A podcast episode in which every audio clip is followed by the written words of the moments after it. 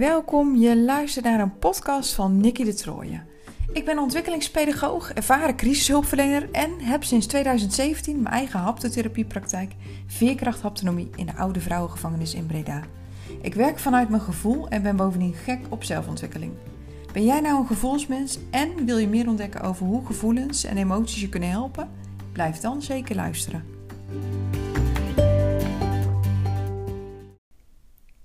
Dit is de tweede aflevering met dit keer als thema een onderwerp wat me aan het hart gaat, namelijk seksueel geweld. Geen enkel trauma heeft namelijk zo'n enorme impact op een leven als seksueel geweld.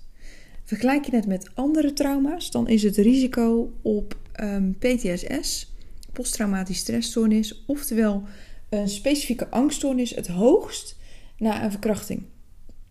Uh, en maar liefst 1 op de 8 vrouwen dat betekent dat als je een vriendinnengroep hebt van 10 vrouwen, dat er zeker dus één bij zit die ooit is verkracht. En ook 1 op de 25 mannen is ooit verkracht. En toch hoor je de bar en bar weinig over. Uh, ik ben één van die 1 op de 8. Um, ehm, en ik loop er ook niet mee te koop. Uh, ik kies ervoor om dit te delen, om het taboe rondom het seksueel geweld wat open te breken. Uh, en tegelijkertijd ook stil te staan bij uh, wat als mens, maar je ook zeker als hulpverlener, uh, wat dan belangrijk is om te weten hierover. Voor dit thema ga ik in gesprek met Iva Bijanic. Zij is klinisch psycholoog en ook hoofd van het Centrum Seksueel Geweld in Nederland. Hi Iva, wat maakt nou dat zoveel mensen niet durven te praten over seksueel geweld, wat ik zelf ook heel erg herken? Ja. Uh, ik denk dat dat het grootste symptoom wel is. Uh, het, het, het, het, hetgeen waar de, de, meeste mensen last van hebben. Dat ze gewoon proberen er niet over te praten en niet aan te denken. En alles te vermijden wat ermee te maken heeft. En voor sommige mensen die houden dat gewoon een leven lang vol. Um, en als je me vraagt van waarom.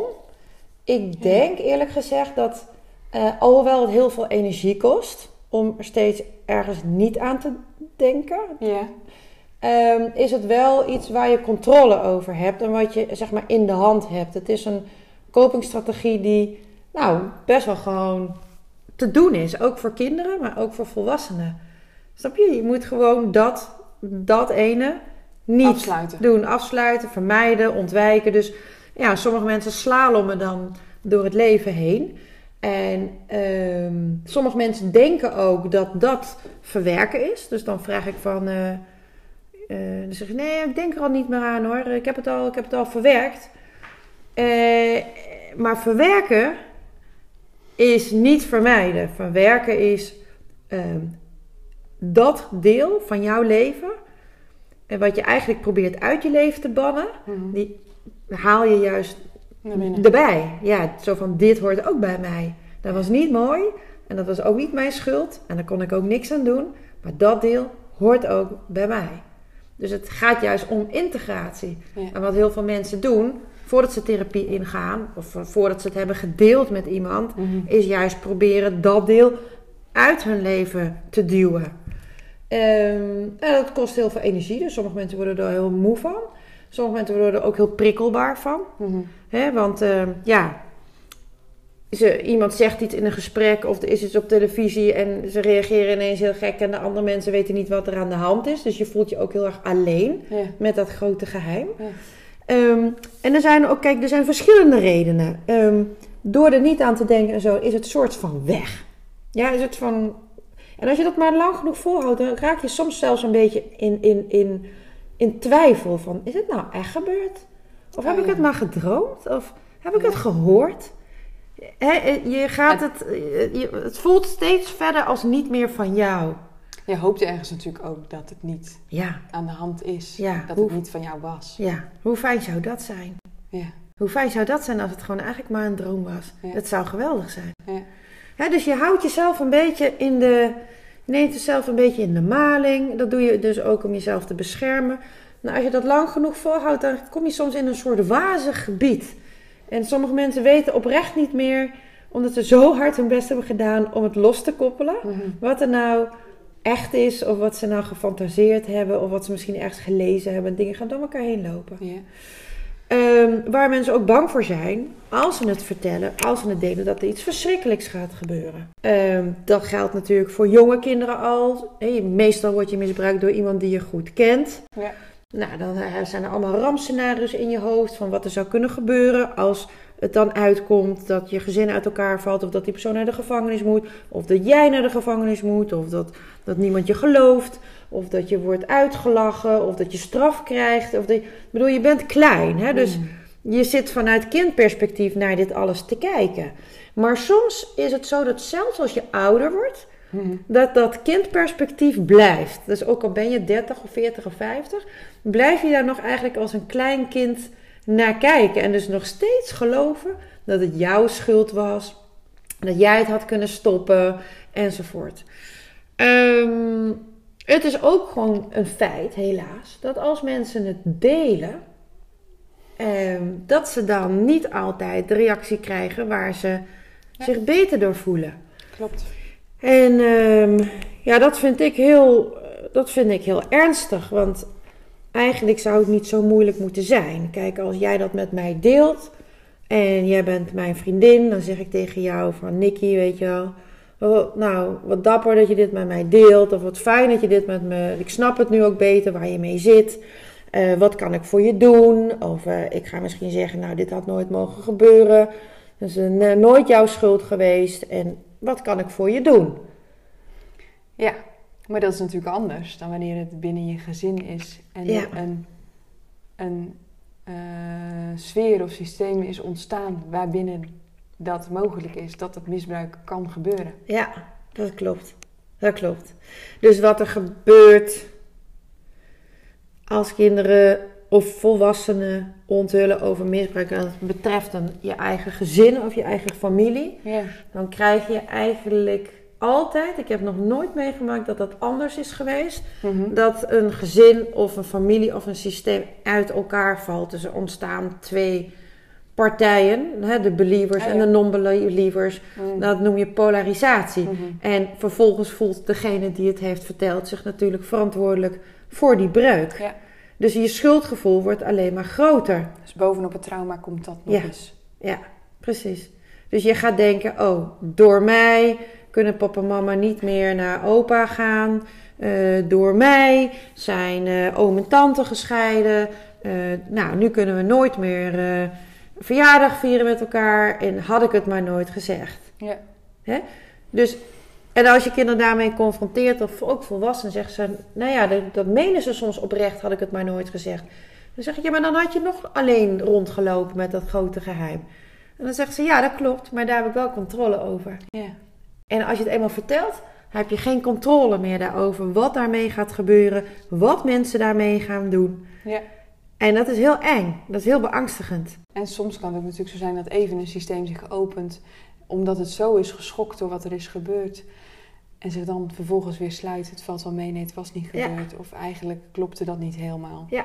ja, wat er eigenlijk altijd gebeurt als het naar buiten komt, zeker Mhm. in een gezin of in een familie, Ja. dan is het stressniveau is maximaal Ja. van iedereen, van alle betrokkenen. Mhm. Nou, dat is meestal wel een hele mooie gelegenheid natuurlijk om als hulpverlener juist kalm te blijven en daarin te springen, want dan zijn mensen ook het meest behoeftig. Maar mensen gaan ook op elkaar reageren.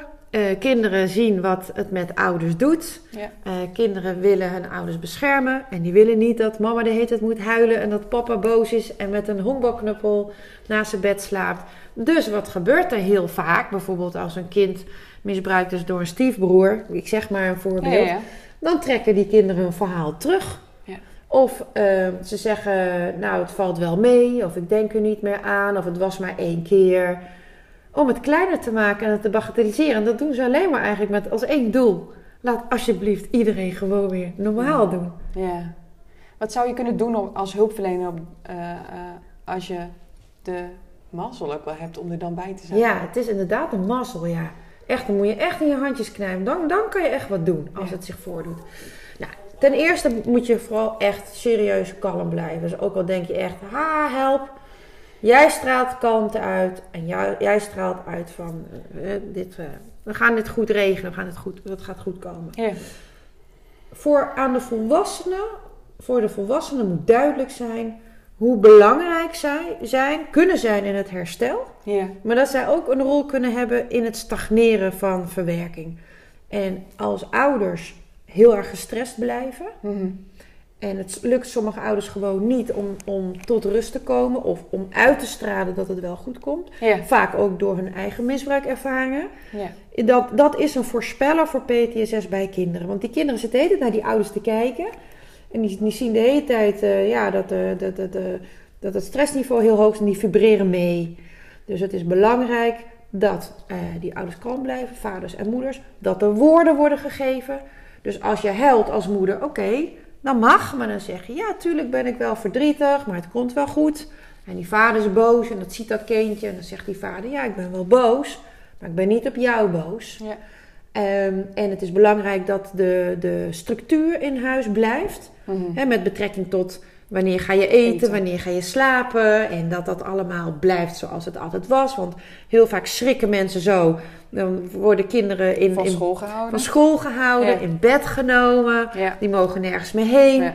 Die krijgen alles te horen. Alle gesprekken met de politie, met de familie. En dus ook heel goed voor kinderen dat ze het gewoon dat het er even niet is. Dat je even, ja, even de weg van bent. En dan is school is juist een ideale plek. Want op school is het misbruik er niet. Ja. En, en ben je even gewoon. En Ja. even gewoon zijn en normaliseren Mhm. is super belangrijk bij traumaverwerking. Ja. Ja, en als jij dus als vader en moeder, of als vader en stiefmoeder, of welke constellatie dan ook, uitstraalt van wij zijn groot en wij kunnen dit aan. Het is wel even schrikken, maar wij kunnen dit aan. En we gaan ook hulp vragen van mensen die gewend zijn om kinderen te helpen of voor ouders te helpen. Ehm, daarin kun je het verschil maken. Dat is wel heel makkelijk gezegd. Want ehm, Mhm. ik geef het die ouders te doen. Mhm. Want er komt gewoon een soort lawine over je heen. Als je dat als vader of moeder te horen krijgt.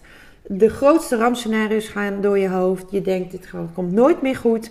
Mijn kind kan nooit meer een relatie hebben. Zal nooit meer iemand vertrouwen. Dit is altijd een rugzakje. Mhm. Ehm, eh, je weet niet hoe je met je kind moet praten. Je hebt zelf allemaal last van plaatjes in je hoofd. Van wat je denkt dat er met je kind gebeurd Ja. is. Hoe moet ik met mijn kind praten? Ehm, en met name over je eigen moederschap of vaderschap. Dat mensen denken, ik heb het niet goed gedaan. Ja. Ik, heb, ehm, ik heb het niet gezien. Ik was er niet. Waarom is het kind niet aan mij verteld? Ik ben geen goede moeder of vader. Voelen zich falen. Zeker als het kind misbruikt is door iemand dichtbij. Mhm. Dan heeft die persoon, die pleger, die heeft ook vaak iets positiefs gegeven aan dat kind. Soms ook iets wat er thuis niet was op dat moment. Ja. Soms ook door omstandigheden. Daar kunnen mensen zich ook ontzettend schuldig over voelen. En als mensen zich schuldig voelen, gaan ze compenseren. En als mensen gaan compenseren, dat Kom kan soms, on- ja, kan soms ongezond zijn. Ja. En kinderen, ja, kinderen zijn kinderen. Dus die, die ruiken ook na drie dagen ruimte. Die denken, oh, nou, het is lekker hier bij mama in bed. En dat is fijn als ik niet meer de afwasmachine niet hoef in te ruimen. En daar kunnen hele schekke, scheve dingen ontstaan. Ja. En het is juist belangrijk dat dat wat... Weet je, juist als je te maken krijgt met misbruik. Misbruik is een soort scheef. Totaal scheef. Dat de dingen die goed zijn en die gezond waren... De relaties, dat die zo blijven. Heeft echt impact op ehm, de kern van binnen wie je bent. Zeker. Zeker. Je zegt het precies goed. Ja. In het Centrum Seksueel Geweld, als mensen ons bellen... Mhm. dan is dat, durf ik wel te zeggen, het eerste wat mensen me vragen. Van, word ik ooit weer de oude? Ja. Ja, want mensen voelen dat er in hen, Mhm. diep in hen ergens, iets is verschoven van zijn vaste plek. Ja. Dat voel je. Dat voel je. En dat is, je voelt dat je dat kwijt bent. Of dat je dat, dat, dat, dat, dat weg is. Ja.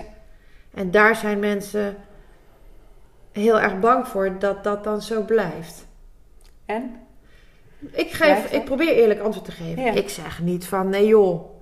Nee, ik zeg gewoon, nou, er gaat wel wat veranderen. Ja. Ja, ik kan niet zeggen dat je weer de oude wordt. Want het is wel iets groots. De, de, sommige mensen Ja. zeggen, er is een stukje van mij weg. Zeker als het misbruik langer heeft geduurd. Ja. Er zeggen mensen, eh, mijn identiteit is veranderd.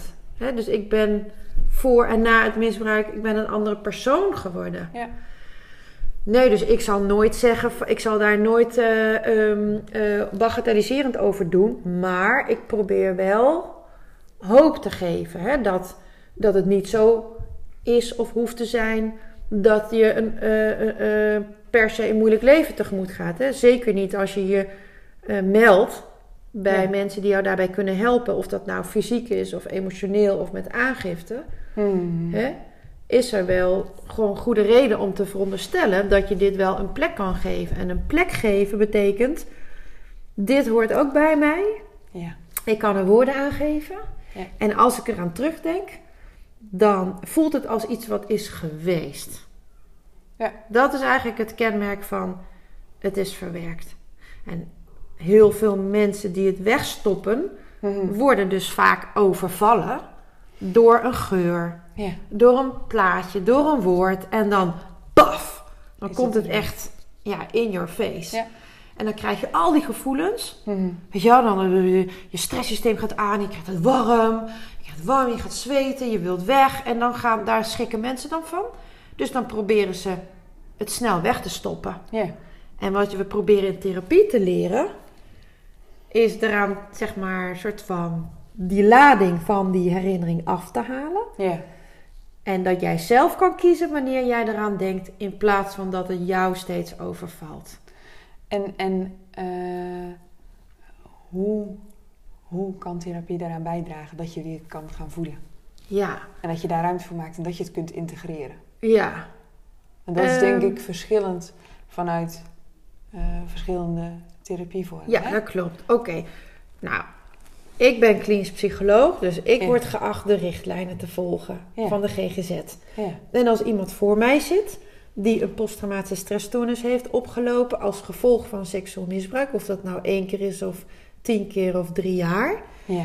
ehm, dan eh, word ik geacht die persoon een traumabehandeling te geven. Ja. En in de richtlijnen staat dat voor PTSS eh, is de eerste keus Mhm. is eh, cognitieve gedragstherapie of EMDR. Ja. En eh, vaak beginnen we met EMDR als de beelden, de herbelevingen, als die domineren. Mhm. Daar beginnen we dan mee. Ja. Dan haal je de ergste lading eraf. En dan doen we daarna, ik doe meestal daarna cognitieve gedragstherapie. Want dat gaat over anders denken Ja. daarover. Heel veel mensen denken, het is mijn schuld. Ja. En nou, als je dat blijft denken, Ja. dat is wel een recept voor heel veel problemen natuurlijk. Dan ga je zelf pijn doen of eh, slecht voor jezelf zorgen en slecht omgaan met eten en rommelen met eten. Zit er niet nog wat voor? Want, eh, en ik zeg het omdat ik weet dat er nog wat voor zit. Ja. Eh, iets ook eh, wat jij bij ons, hè, want wij kennen elkaar doordat jij de, degene was die als psycholoog er was toen ik verkracht was. Hè. Bij Mhm. mij was het niet binnen de familie, maar het was door een overval. En jij hebt toen het stukje ervoor nog gedaan.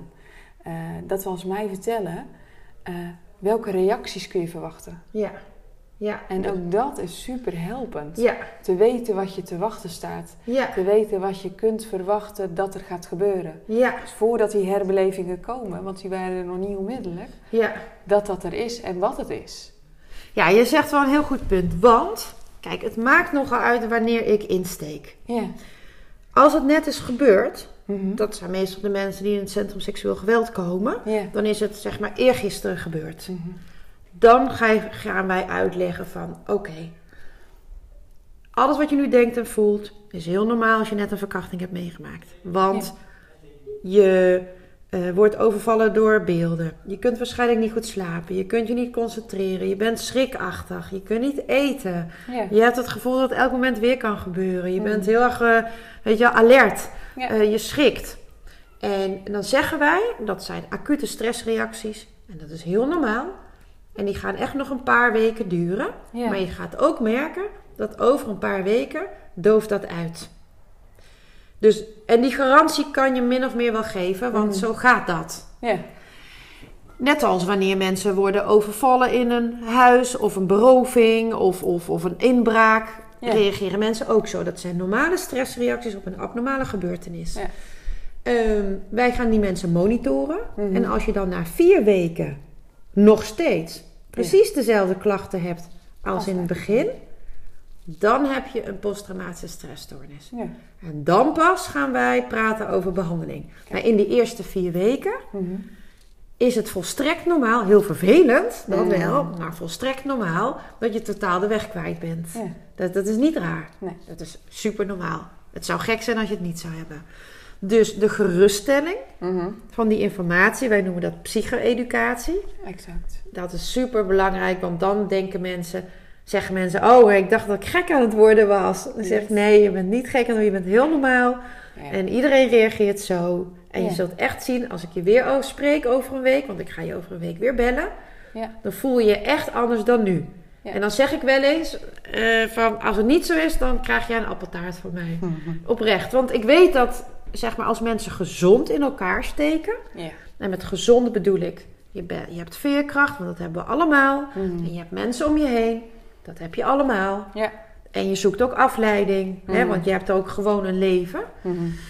Eh, op zich zijn dat al de bestanddelen om te kunnen aannemen dat iemand ehm, die verwerking, dat die vanzelf zal uitdoven. Ja. Maar, nu zeg ik wel maar, een verkrachting is in die zin wel anders dan een inbraak.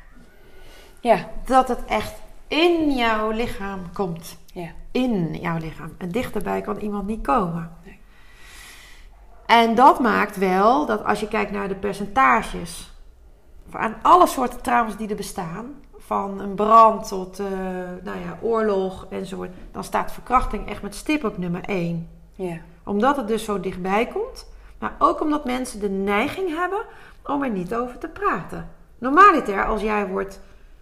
Nou, als hier in me iemand inbreekt in mijn huis... dan ga ik het echt vertellen. Nou, echt zeker weten. Ik ga meteen... Oh, dit en dat en zo. En dan gaan mensen natuurlijk mij kalmeren. Gaan ze mij helpen en troosten. Maar bij een verkrachting doen mensen dat dus gewoon niet. En dan moet je het in je eentje oplossen. Al die stress moet je in je eentje oplossen. En dat is een hels karwei. Want op een gegeven moment ga je echt denken, ik word gek. En dan ga je allemaal onderdrukken. Mhm. Of je gaat bijvoorbeeld eh, heel veel doen. Heel veel doen, heel veel sporten, heel veel werken. Doorgaan, doorgaan. Ja, doorgaan, doorgaan, doorgaan, doorgaan, doorgaan. En s s'avonds als je in je bed ligt, Mhm. om 11 uur s'avonds en het is donker, ja, boem. Dan komen de plaatjes, dan komen de gedachten. Nou, dat is, kunnen mensen niet slapen. Mhm. Dan gaan ze soms drinken of blowen of medicijnen nemen Mhm. om zichzelf soort van hè, te, te, te tranquilizen. Mhm. En zo kom je in een heel, heel ehm, destructief patroon eh, terecht. Echt kapotmakend. Ja, je zit jezelf kapot te maken. Terwijl iemand jou dat heeft aangedaan en jij daar niks aan kon doen, zit je jezelf kapot te maken en soms ook te straffen. Want mensen zijn snoeihard voor zichzelf. Ja. Snoeihard. Ja, ik noem dat eh, jezelf een dolk in de rug steken. Ja. Ik had dit moeten doen, ik had dat moeten doen. Ik had er moeten weg, eh, ik had weg moeten rennen, ik had moeten schreeuwen, ik had moeten gillen. Weet ik veel wat allemaal mensen zichzelf kwalijk nemen. Ja. Achteraf. Hè? En achteraf is het natuurlijk, ja, makkelijk. Dat kan ik ook tegen jou zeggen. Ja. Hè? Ja. Achteraf is, is, Ja. is, zijn de dingen soort van logisch. Maar Alleen als jij in angst zit en dat gebeurt er wanneer je eh, op het moment bent, precies. dan reageer je zo anders. Omdat je niet vanuit rust kunt reageren en kunt bedenken: oh, ik kan nu weggaan, of ik kan nu stop zeggen, of ik kan eh, eh, hem van me afduwen, ik kan van alles en nog wat. Dat gaat niet. Precies. Precies. Op dat moment is jouw lichaam doet maar één ding. Ja. En die gaat jouw leven redden. Dat is wat jouw, lichaam, jouw brein op dat moment besluit te doen. Ja. Daar heb je eigenlijk helemaal niks over te zeggen. Jouw brein besluit, dat is bij de meeste mensen, jouw brein besluit om niks te doen. Ja. Om te verlammen of om mee te werken. En dat doet 70% van de verkrachtingsslachtoffers. Doet niks of werkt mee. En dat is feitelijk normaal slachtoffergedrag. Ja. En als mensen dat nou zouden onthouden van deze hele podcast, dat zou wel heel erg fijn zijn. Omdat heel veel mensen zichzelf natuurlijk het kwalijk nemen dat ze niks hebben gedaan, terwijl het volstrekt normaal is. Eh, ik was nog heel benieuwd, wat, wat maakt nou dat ehm, veel slachtoffers van verkrachting het nog een keer meemaken? Mhm. Ja, dat is inderdaad, ehm, komt dat eh, voor. Bij kinderen zelfs eh 48% van de misbruikte kinderen wordt nog een keer eh, misbruikt zonder therapie. Mm. En, Zonder eh, therapie? zonder therapie, ja. De meest plausibele verklaring die we hiervoor hebben, Mhm. is dat eh, door het misbruik of door de verkrachting ga je je gevoel uitschakelen. Dat is eigenlijk een. Hoe, hoe overleef je zo'n misbruik, zeker als het langer duurt? Door eigenlijk gewoon op het moment dat het gebeurt, ben je er niet. Je bent ergens anders of je denkt aan iets anders, maar je schakelt je gevoel uit. Daar komt het op neer. Ja. En ehm, als je dat maar lang genoeg eh, volhoudt, of moet volhouden eigenlijk, ja, dan krijg je een soort toestand. Een, een, een langere toestand van, we noemen dat Uit. in het Engels uit, ja, emotional numbness. Ja. Verdoofd. Je bent verdoofd emotioneel. Dat is super handig om het misbruik te kunnen verdragen. Mm. Want je moet namelijk, als je 12 bent, ook gewoon naar school en gewoon naar de voetbal. En gewoon met je vriendjes doen alsof er niks aan de hand is. Ja. Dus dat is super handig. Eventjes vanuit het kind bekeken, want die wil niet dat het uitkomt. Als je dat allemaal niet aanvoelt, Ja. letterlijk, ja, dan kunnen mensen dus gewoon bij jou opnieuw over de grens gaan, zonder dat jij dat eigenlijk voelt. En dat is wat er vaak gebeurt. Ja. Door die emotionele verdoofdheid, ehm, ja, gebeurt het letterlijk weer. En ehm, daarom is het zo ontzettend belangrijk dat als mensen besluiten om in therapie te gaan, dat ze niet alleen maar van die PTSS afkomen en eh, anders gaan denken, ehm, maar die, ehm, die emotional numbness, die verdoofdheid, dat is een PTSS-symptoom. Ja. Uit de clustervermijding, want je Mhm. vermijdt je gevoel. Maar het is ontzettend belangrijk dat eh, hulpverleners erop bedacht zijn dat je dus iemand dat gevoel terug moet geven. Die intuïtie, die, kom- dat kompas, dat, dat, dat, Dat innerlijke, die dat kern. onderbuikgevoel, hoe je dat dan ook wil noemen. Ja, ja, ja. Want als jouw kompas het niet meer doet, ja. dat is levensgevaarlijk. Dus therapie gaat niet alleen maar over praten Mm. en over denken en rationele processen. Je moet iemand ook uitleggen dat je dat gevoel weer terug wilt halen, want dat gevoel is levensreddend. Ja. En daarom is jouw vakgebied zo belangrijk. Ja. En de samenwerking van hè, EMDR-therapeuten of cognitieve gedragstherapeuten met haptotherapeuten. Samen kan je juist dat verschil maken. Eigenlijk wil je gewoon samen opgaan. Ja. Dat is het mooiste. En dan, zo kan je het ook het beste eigenlijk aan iemand uitleggen waarom je dit aan het doen bent. Want die PTSS, dat is een venijnig ding. Dat kan ook echt in je lijf gaan zitten. Enorm. Ja. En dus het, is er niet alleen maar, het zijn niet alleen maar plaatjes of alleen maar gedachten. Dat is te simpel. Het zit veel dieper. Het gaat letterlijk of dat je ergens naar eh, toe beweegt, van weg beweegt, of dat je eh, blijft staan. Ik deed wel eens oefeningen met mensen dat, je, dat ik neus aan neus mocht staan Ja, bij kinderen. En dan schrok ik me wild. ja, Hoe kan het zo zijn dat ik neus aan neus, terwijl ik jou misschien niet langer dan twee uur ken, zo. neus aan neus mag staan bij jou? Zo. Wat is er gebeurd dat Ja. dat, eh, dat dat gevoel voor jezelf en voor je eigen lijf, eh, dat die grenzen zo vervaagd zijn? Maar er zijn echt mensen, dat weet jij, Ja, die als een ander dichterbij komt, fysiek, ja, en er wordt huid op huid contact gemaakt, ja, dat die mensen zijn eigenlijk heel snel weg. Ja. Want ze hebben geleerd, oh jee, lichamelijk contact, ja. Nou, dan weet ik wel wat eraan komt. Zo'n voorspeller voor alle pijn die daarna komt van Ja. het misbruik. Ik schakel mezelf alvast uit. Ik ben weg. Ja. Nou, als het misbruik voorbij is en je bent bij wijze van spreken 28 en je gaat uit en dit is nog steeds een probleem, dat is gevaarlijk. Want dan kan, als je een leuke Tinder date hebt en kan het gewoon misgaan, omdat je je, uit, je uitzoomt en die ander die weet eigenlijk niet meer, die kan niet meer communiceren met jou. Die weet niet of dat je toestemt Precies. of eh, eh, afhoudt. En sommige mensen gaan dan maar concluderen. Dat je Nou, er oké mee bent. Ja, Ja. ja. Of, of de persoon die het tre- betreft, die Ja. gaat denken, nou zo gaat het kennelijk altijd bij mij. Eh, kennelijk ben ik hier op aarde om maar hè, misbruikt te worden. En Ja. die gelooft helemaal niet meer dat het nog goed kan komen of Ja. dat er nog wat te halen is. En nou ja, zoals je weet vind ik het ook heel erg belangrijk om iemand hoop te geven. En dat er eigenlijk altijd wel wat Ja. te veranderen is. En dat er eigenlijk altijd wel wat aan te doen is. Ja. Ook hele kleine stapjes zijn significant, zijn betekenisvol. Ja. Waar doe je ook met een klein stapje? Nou, daar bedoel ik. Kijk, sommige mensen denken, ja, ik heb zoveel problemen door het misbruik. Ja. Eh, ik bedoel, eh, ik heb geen partner, ik heb geen kinderen, eh, ik kan niet werken, ik heb altijd eigenlijk pijn in mijn lichaam. Ik vertrouw niemand, ik ben angstig, ik ben verslaafd. Nou ja, weet je wel, ik heb de GGZ al tien keer van binnen en van Ja. buiten gezien. Ik, Ja. ik ben opgegeven. Ja. Sommige mensen krijgen dat ook te horen Ja. van hulpverleners. Van ja, jij bent eh, uitbehandeld, we, kan, we kunnen niks meer voor je doen. Dat is echt verschrikkelijk. Helaas Dat hoor ja. ik daar veel van, inderdaad. Ja, dat is echt ernstig. En nou zijn die problemen, kan je wel zien soms als een chronische ziekte. Mm. Hè? Want als je depressief raakt, en dat, zo kan je dat wel zien. Dat, dat, dus die erkenning geef ik. Maar ik probeer ook altijd uit te stralen van... ook al heb je zoveel ellende meegemaakt... en ben je al vanaf je nulde bij wijze van spreken... heb je als kind te maken gehad met, met chaos en dreiging en onvoorspelbaarheid in je Ja. leven... en heb je niet gekregen wat je had moeten krijgen als kind...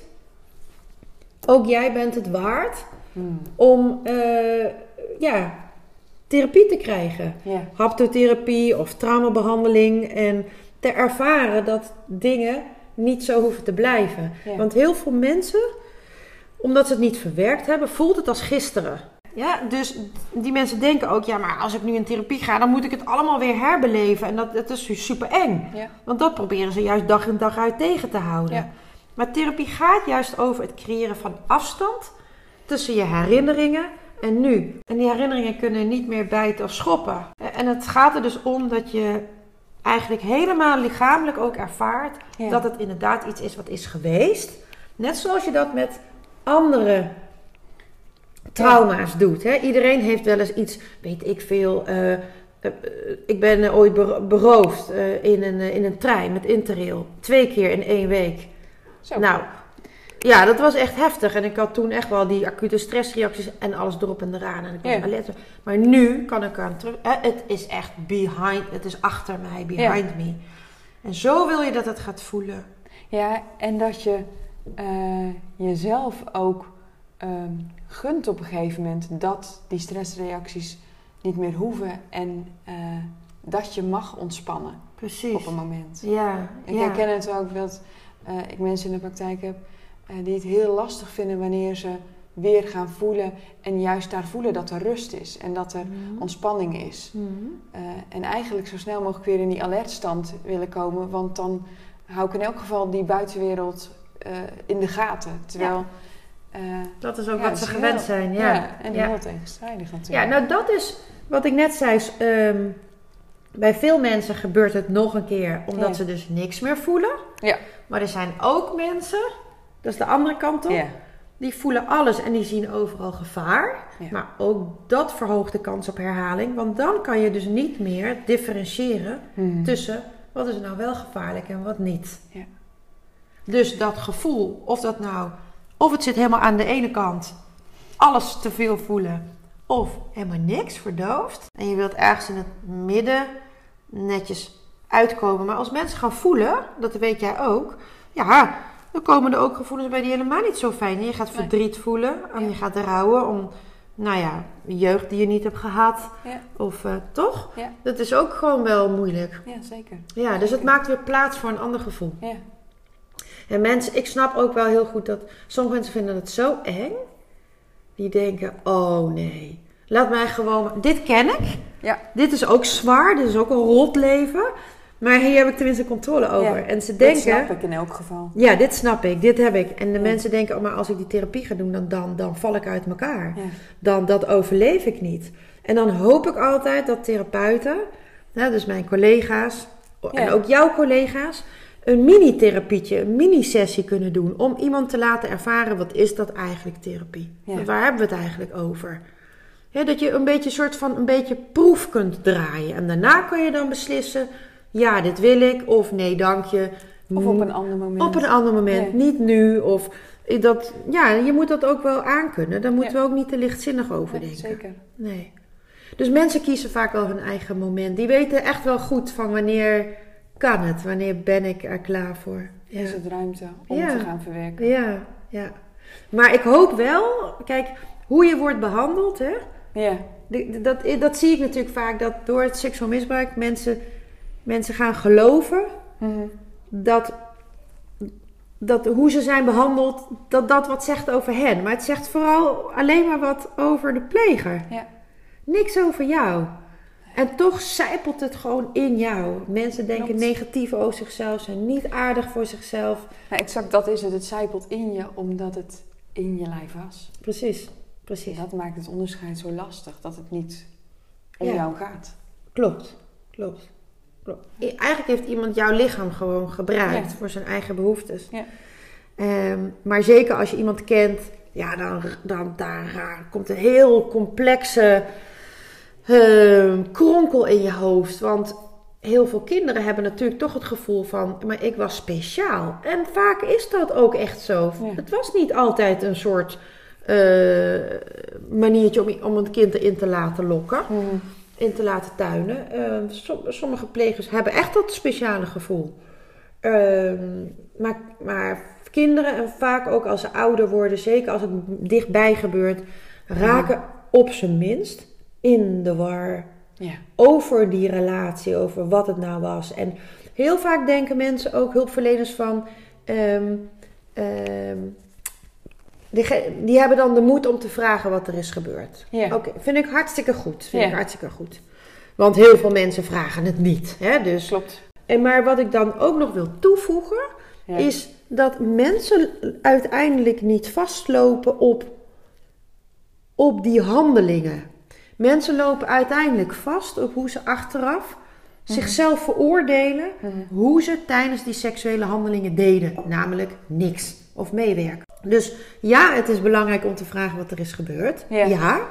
maar zeker als het tien jaar geleden is gebeurd, De feiten de feiten. en het verhaallijntje Ja. doet er in feite minder toe. Ja, exact. exact. Eigenlijk wil je alleen maar weten, weet je wel, van... Alle mensen zeggen eigenlijk van... Ik snap het niet waarom ik naar hem toe ben gegaan. Ik vind mezelf vies dat ik dat heb gedaan.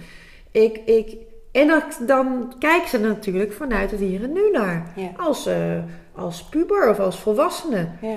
Hè, maar ja, als jij acht bent of tien bent of wat dan ook. Maar ook eh, of, of, of, of een student bent en een Tinder date hebt Ja. gehad en, en je bevriest.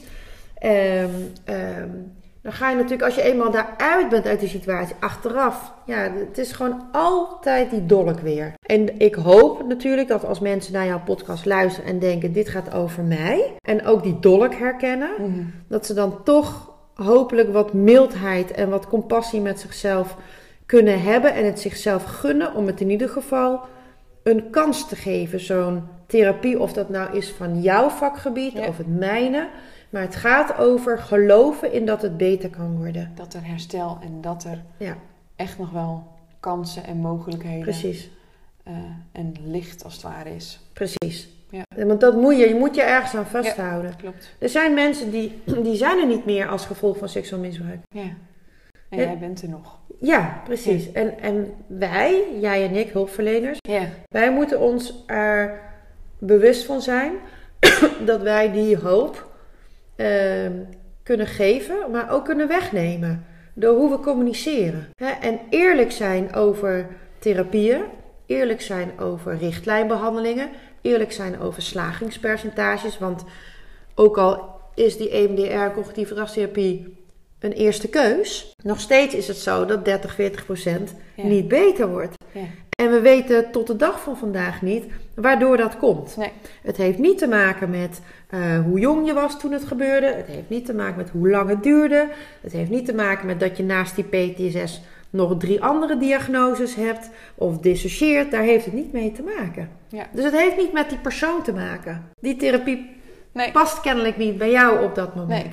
En ik denk dat dat aan de hulpverleners ook echt een taak is. Dat als je merkt, eh, eh, je hebt geprobeerd en geprobeerd met iemand te werken en op een gegeven moment dat het jou niet lukt als hulpverlener. En dat je dat ook durft aan te geven in plaats van het bij de ander te leggen. Dat, Ja, eh, dat het ligt aan degene die de therapie volgt. ja. Daar gaat het niet om. ja. En, want dat laatste, mensen die al een laag zelfbeeld hebben, Ja, daarbovenop nog het gevoel geven dat het niet slagen van de therapie aan hen zou liggen. Ja, dat is echt heel kwalijk en dat gebeurt helaas. Hele nare woorden worden er gegeven. Eh, Ja. comple- complex ook. Hè? Ik bedoel, je zou maar te horen krijgen dat, jij complex bent. bent. Absoluut. Ik bedoel, Ja. klachten kunnen, een, een situatie kan complex zijn. Hè? Een context kan complex zijn. Maar jij als persoon bent nooit complex. Nee, Mag echt niemand zeggen. nee. Nee. Dankjewel, in elk geval, voor het gesprek. Ja, jij dankjewel dat je deze materie eh, aandacht geeft. Want dat is eh, belangrijk. En ik hoop vooral ook dat als mensen luisteren, dat ze de moed vatten om eens te kijken op de, op de site van haptotherapeuten of psychotherapeuten. Van ja, En die stap te nemen. die stap te nemen, die stap te wagen. Ja, al is het maar in gedachten.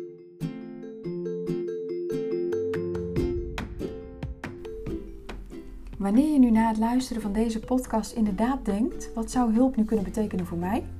Eva gaf eerder al aan dat EMDR kan helpen rust te brengen in de plaatjes en triggers van een trauma. Dan heb je nog cognitieve therapie, die kan helpen de gedachten over een trauma te kalmeren. Het maakt bijvoorbeeld dat je met minder schaamte of minder negatief over jezelf gaat denken. Bijvoorbeeld, eh, was ik maar niet meegegaan, had ik maar nee gezegd, had ik maar gevochten, had ik maar iets gedaan. Eh, dat soort dingetjes. Ehm haptotherapie, eh, wat een therapie is die zich richt op het lichaam en gevoelsreacties in het lichaam, die kan je lichaam kalmeren. Angst geeft namelijk een heel automatische reactie binnen het lichaam. Het maakt dat je het bijvoorbeeld warm krijgt, of heel alert wordt, of juist het tegenovergestelde dat je meer op uitgaat en minder voelt. En haptotherapie kan jou helpen te leren deze reacties te kalmeren of zelfs tot rust te brengen. Een samenwerking tussen deze therapievormen kan daarom superhelpend zijn. Ze kunnen elkaar als het ware een beetje aanvullen. Misschien ben je ook benieuwd hoe het met mij gaat. Eh, inmiddels is voor mij de verkrachting 14 jaar geleden. En met mij gaat het goed. Ik durf te zeggen dat ik het heb verwerkt. Het is een stukje van mij, onderdeel van mijn verhaal. Dat is oké, het hoort bij mijn leven. Ik kan eraan terugdenken en ehm, ook over praten zonder dat het me overhoop haalt. Eh, tegelijkertijd kun je wellicht begrijpen dat ik het maken van deze podcast bloedeng vind. Eh, want jij weet nu mijn verhaal. Ik heb het je namelijk net verteld. En ehm, waar ik normaal gesproken iemand aankijk eh, wanneer ik mijn verhaal vertel, ehm, verbinding zoek ehm, met de ander die tegenover me zit en waarin ik als het ware kwetsbaar opstel, eh, ja, dat mist nu natuurlijk. Ja, je bent aan het luisteren en ik, ik heb geen idee. Misschien ken ik je wel helemaal niet.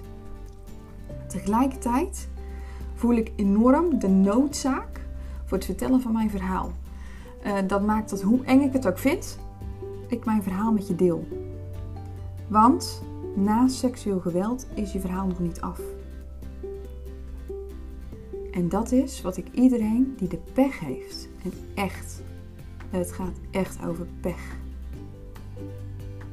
heeft gehad om seksueel geweld mee te maken, die wil ik meegeven. Jouw verhaal is nog niet af. Is nog niet klaar. Er is nog een leven na seksueel geweld. Dankjewel voor het luisteren naar mijn tweede aflevering waarin ik in gesprek ging met klinisch psycholoog en hoofdcentrum seksueel geweld Iva Bijanic over seksueel geweld. Je hebt geluisterd naar een podcast van Nicky de Trooijen. Ik ben haptotherapeut bij Veerkracht Haptonomie. Je kunt me vinden op Instagram, daar ben ik vrij actief op mijn stories of via mijn website veerkrachtautonomie.nl. Bedankt voor het luisteren.